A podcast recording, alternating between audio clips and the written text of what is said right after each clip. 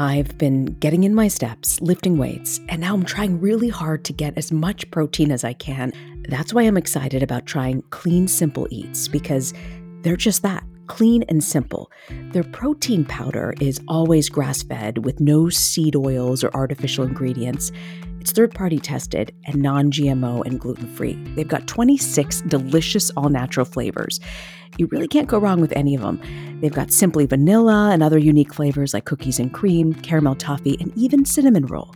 I have a feeling my entire family may just like Clean Simple Eats protein powder, and they're probably going to use it every day because it's so easy to put into your milk or a recipe my daughter loves to bake or in a smoothie which my son loves to drink almost every day. You can it's amazing really in any form.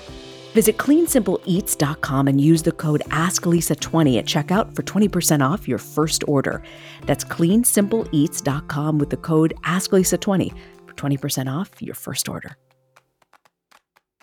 Mom deserves the best, and there's no better place to shop for Mother's Day than Whole Foods Market. They're your destination for unbeatable savings, from premium gifts to show-stopping flowers and irresistible desserts. Start by saving 33% with Prime on all body care and candles. Then get a 15-stem bunch of tulips for just $9.99 each with Prime. Round out Mom's menu with festive rosé, irresistible berry chantilly cake, and more special treats. Come celebrate Mother's Day at Whole Foods Market.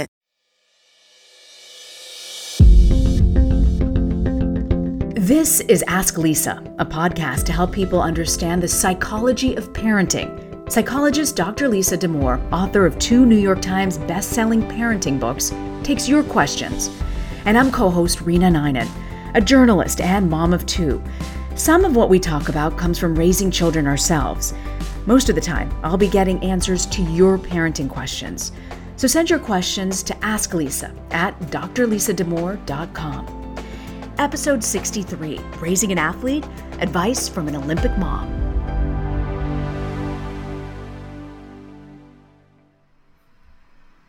Well, I'm so excited for our guest today, Lisa, because I don't know about you. I was the high school nerd and I sat on left bench on every single sports team in high school.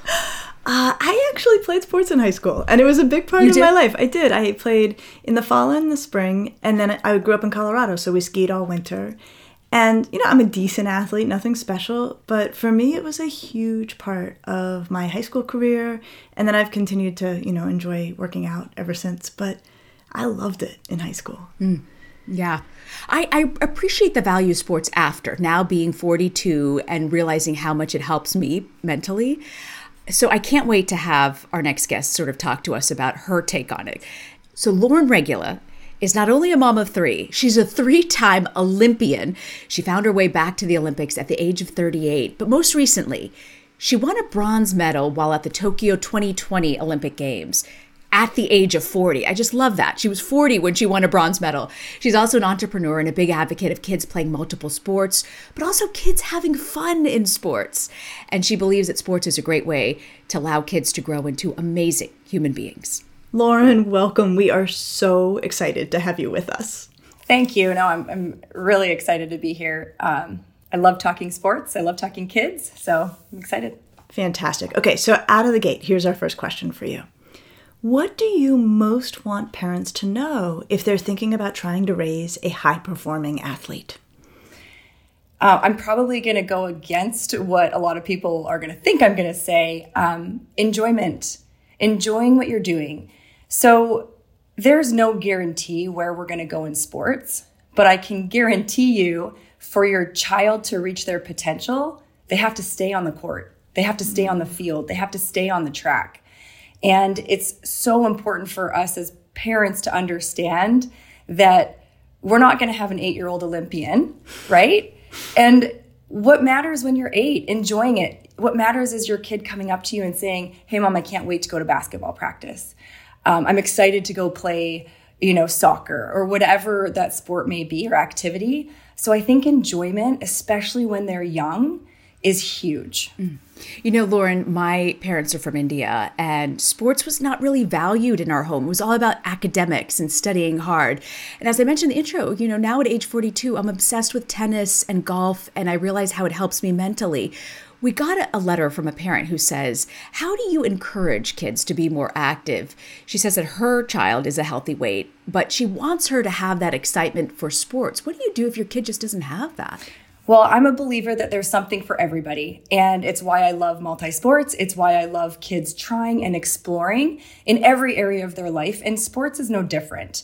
So, one, I would say, continue to search for things. And it may not be the conventional basketball, baseball. Maybe it's hiking, maybe it's running, maybe it's mountain biking. There are so many avenues that I think we can use as sport through for health as opposed to immediately getting into competitive sports. So that would be the first thing I would say is explore. And the second thing I would say is explore with them.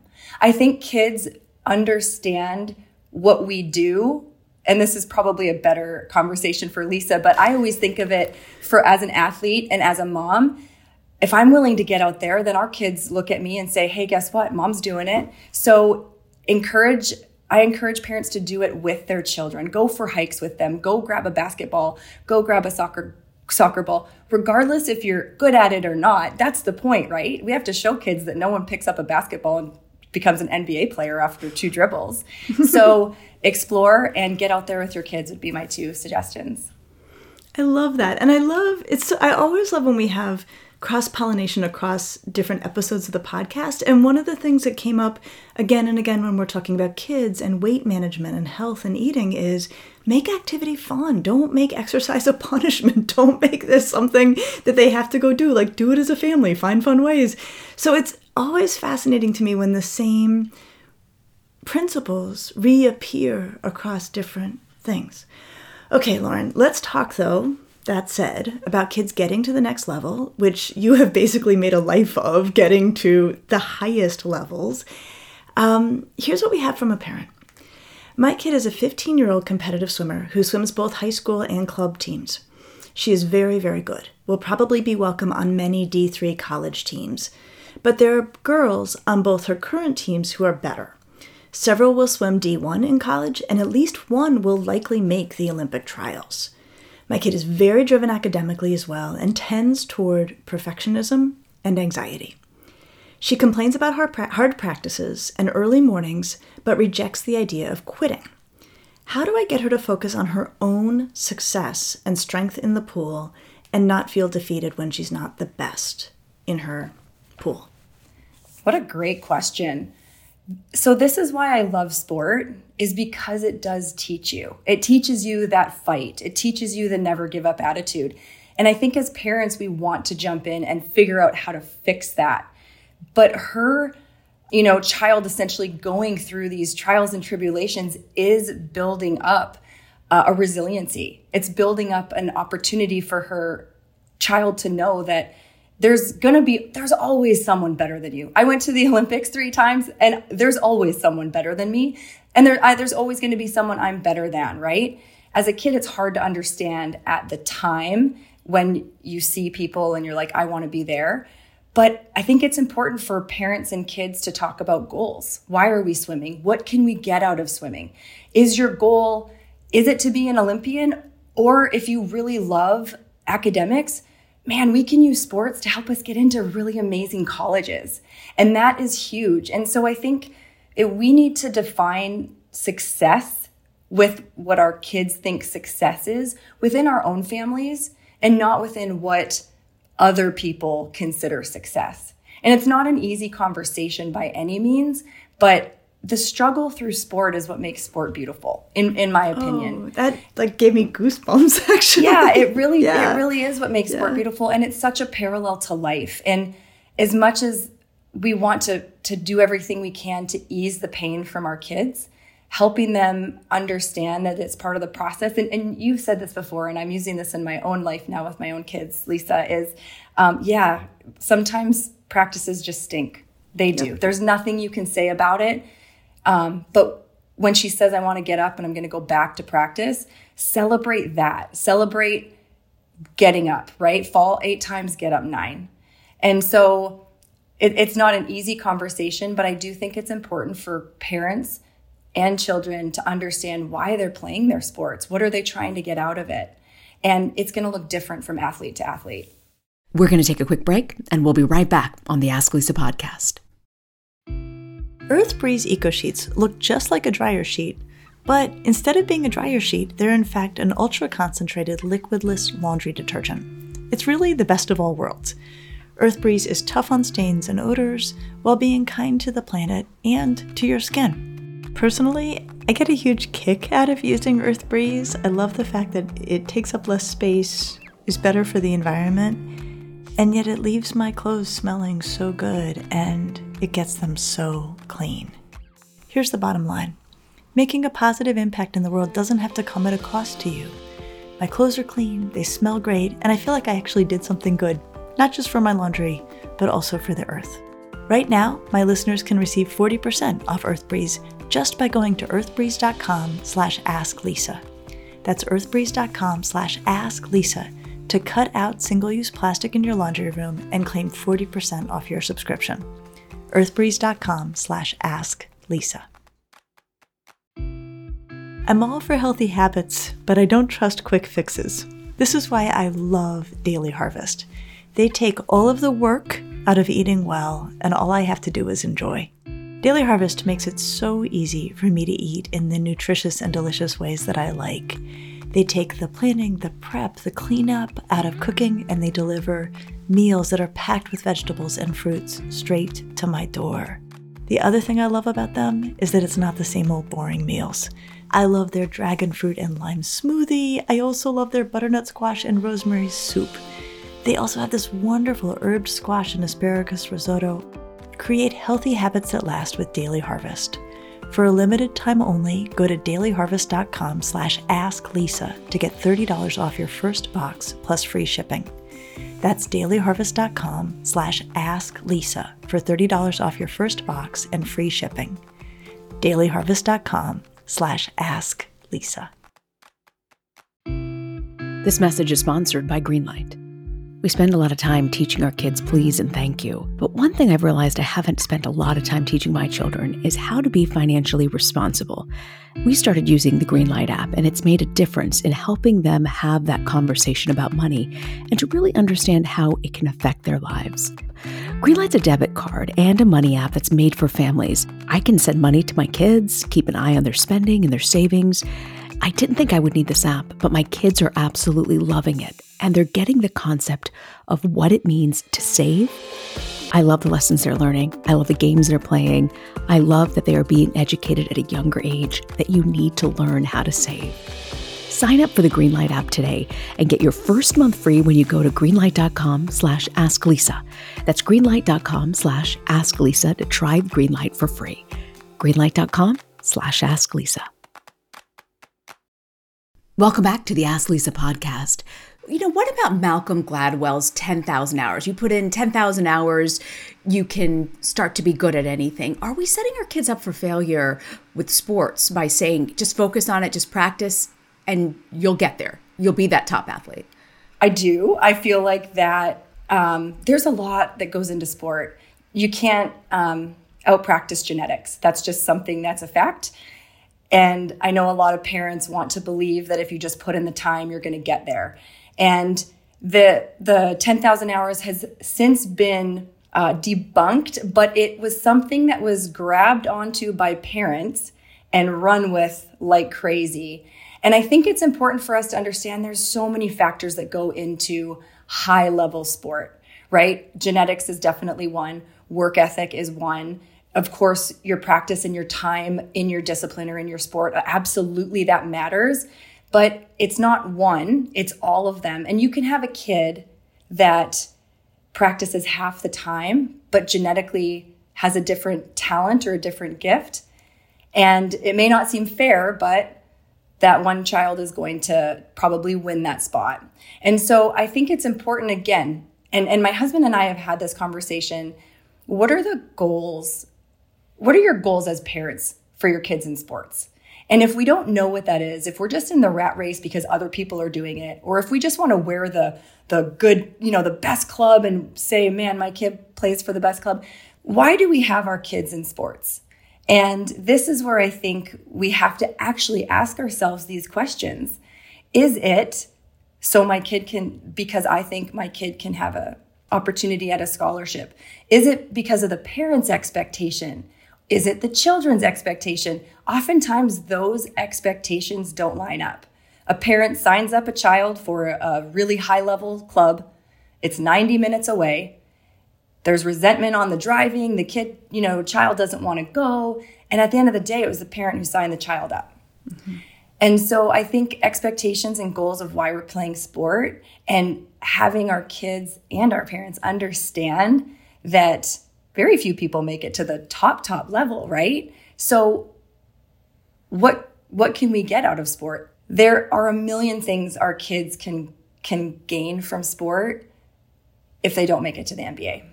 I love that.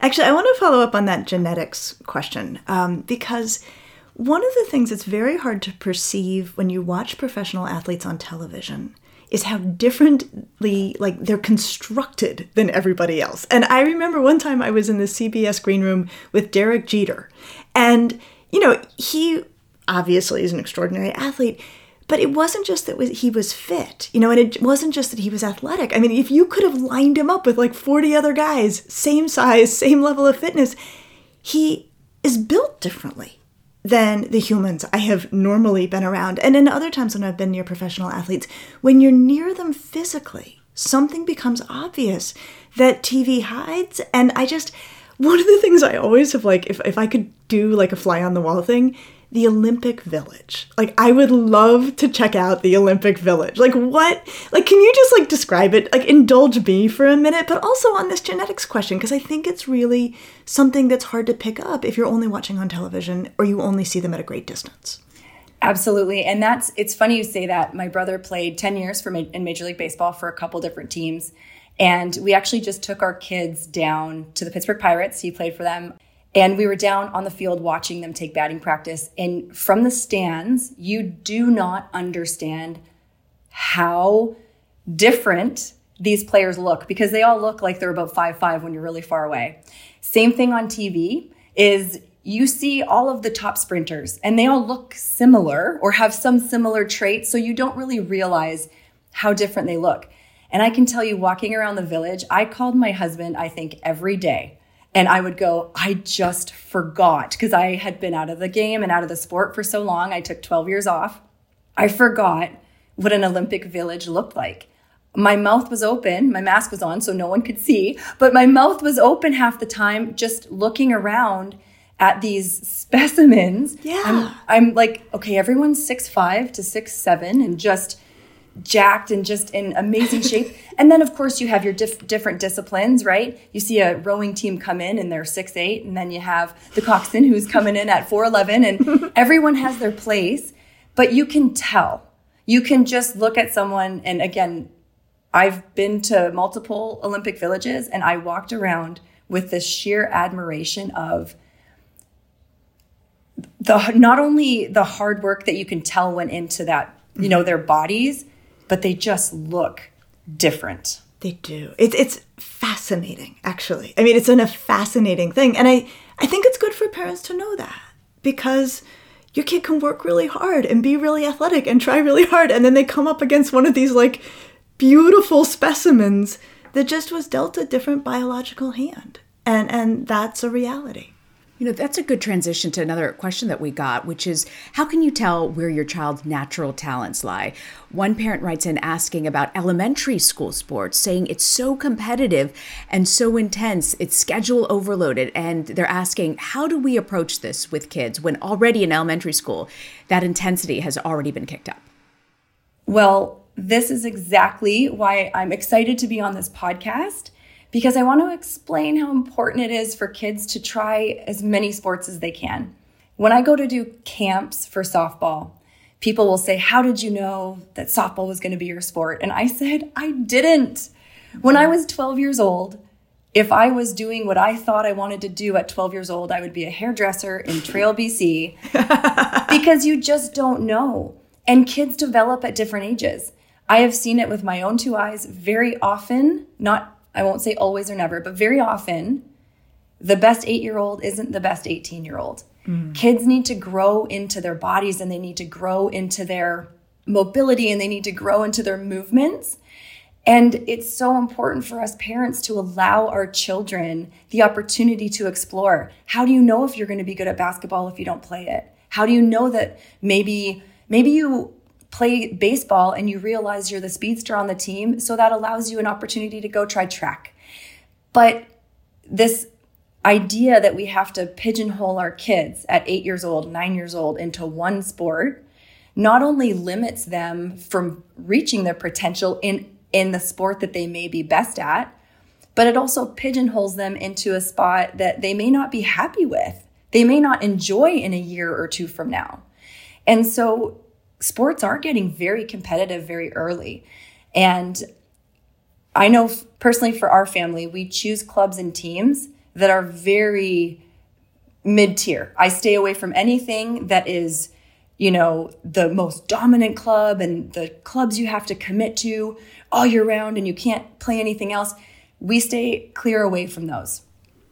Can you unpack that a little more? I'm, I'm curious because I'm, I'm interested on the psychological side. I'm actually also interested on the physical side about the impact on kids' bodies. Yeah, absolutely. So, again, when we think of burnout with kids, we often think of physical burnout. And this is something that I'm, I'm huge into. Um, and I tell my kids all the time if you decide you don't like soccer, that's fine. What's next, right? Let's, mm-hmm. we're just going to keep trying things. If you like it, great, we can run with it. If you don't, okay, what's next?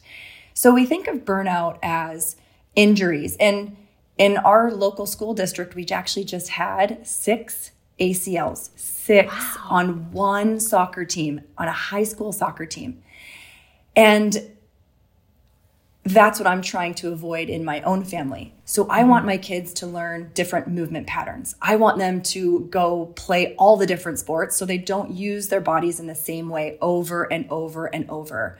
Uh, a parent came up to me, a daughter of a softball player, and, and asked me and said, You know, my daughter also plays volleyball and they're concerned because they're afraid it's going to be overuse. And I thought, Oh, no, volleyball's great. You want to do something different than yeah. softball you're actually gaining muscle and you're gaining strength in other areas. So, of course, the physical part is so important.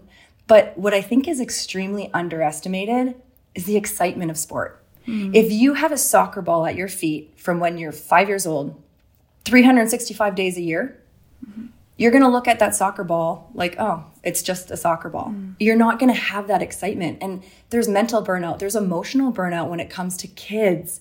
Of course, when we get older into high school, it's a different conversation.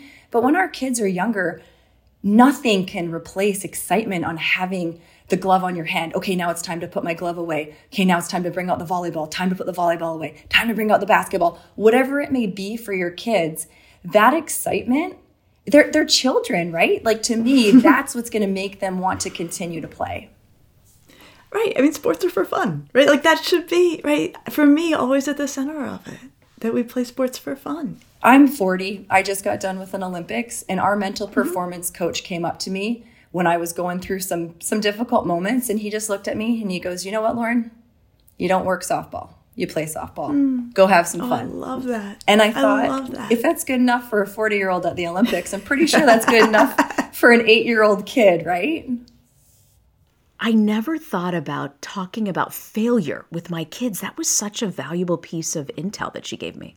I learned so much from what she had to say. And I just am so grateful for her every woman approach to sports. I mean, here you have this person who is a total superhero in the sports world. I mean, has achieved things that are just outrageously hard to do.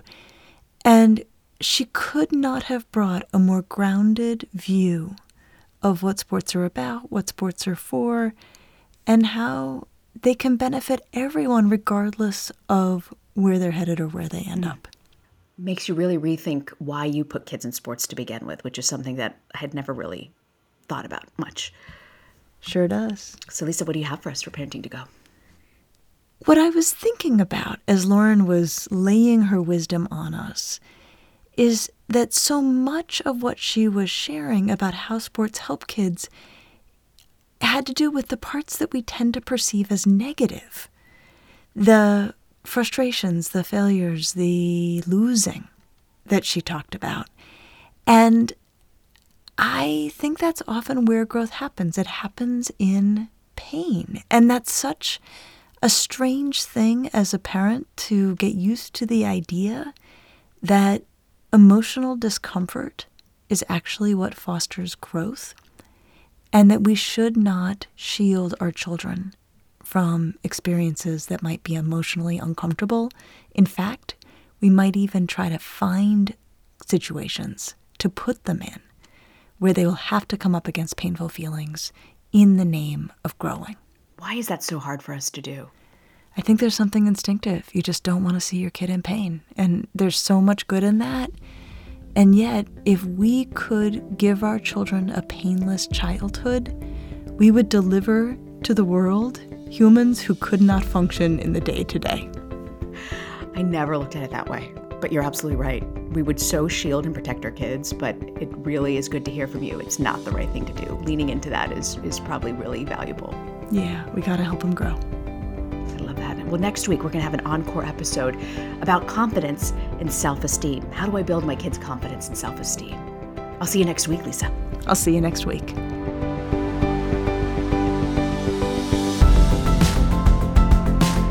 Thanks for joining us. Be sure to subscribe to the Ask Lisa podcast so you get the episodes just as soon as they drop. And send us your questions to Ask Lisa at drlisadamour.com. And now, a word from our lawyers. The advice provided on this podcast does not constitute or serve as a substitute for professional psychological treatment, therapy, or other types of professional advice or intervention. If you have concerns about your child's well being, consult a physician or mental health professional. If you're looking for additional resources, check out Lisa's website at drlisadamour.com. We'll see you next week.